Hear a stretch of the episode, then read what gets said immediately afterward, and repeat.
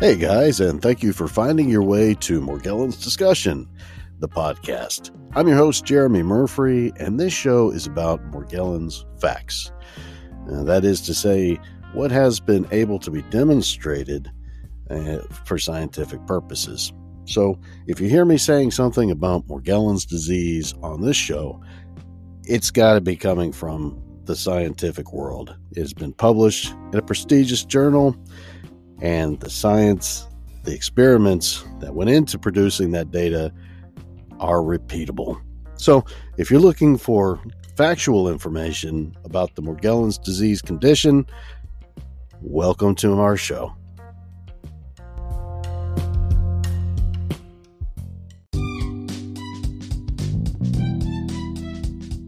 Hi, and welcome back to Morgellons Discussion on Anchor F M.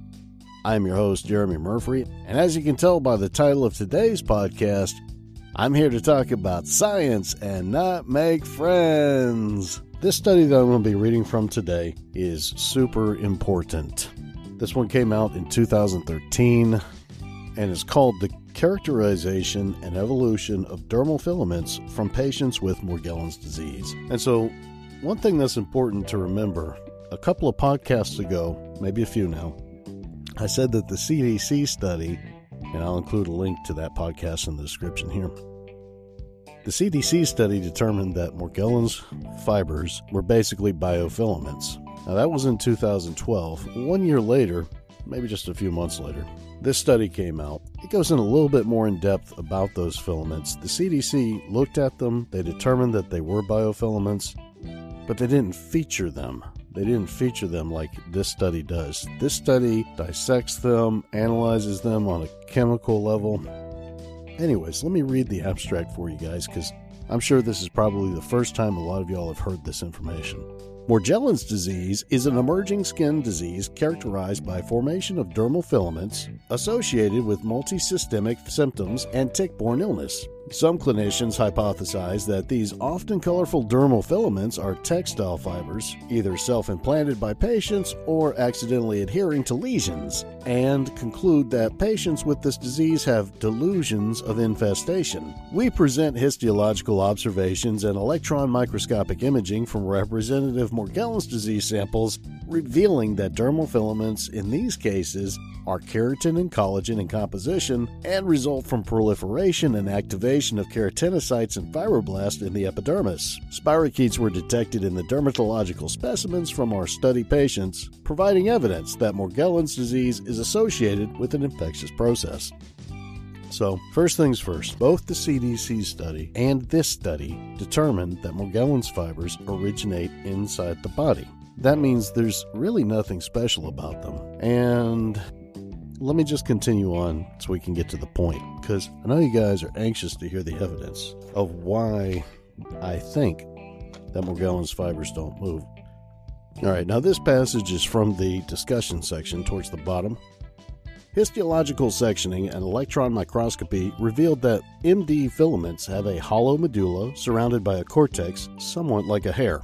Association with hair follicles, the presence of follicular-like bulbs, and morphology such as scaling consistent with hairs has been reported in previous studies. Furthermore, preliminary S E M, or scanning electron microscopy, studies demonstrated that some colored filaments were small hairs.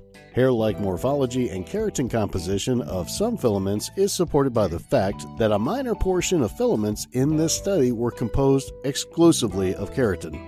The possibility that some filaments of keratin composition are hairs is supported by our observation of normal-sized blue hairs with intact follicular bulbs in some M D specimens.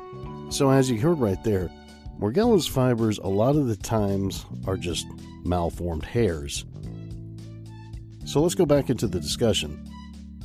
Prior to this study, there was speculation that M D filament coloration could be structural in nature rather than produced by pigmentation.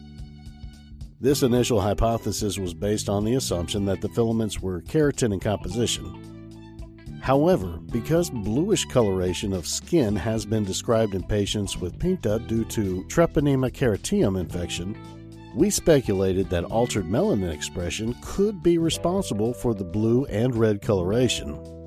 Fontana Mason histological staining confirmed that the blue color seen in filaments was caused, at least in part, by melanin pigmentation.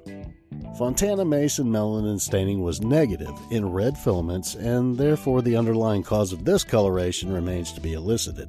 It is possible that red coloring of filaments could involve pigmentation with a heme-containing compound or some other erythroid substance. So bringing it full circle, human hair doesn't move unless by outside forces. The wind, static electricity, nerves throughout the skin just under the hair, they could start twitching and cause the hair to move. But a hair isn't going to move on its own because we know it's hollow. It's just a hollow, long thread of keratin. It's a hollow tube of keratin.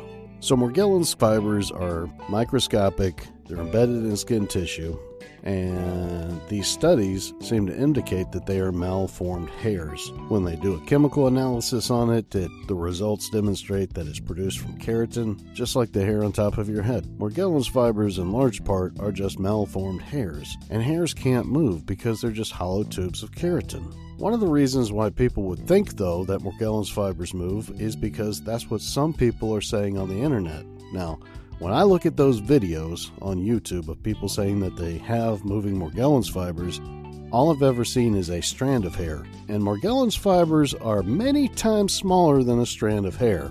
That's why you have to have a fifty times microscope to look at them at least. I'll give you for an example.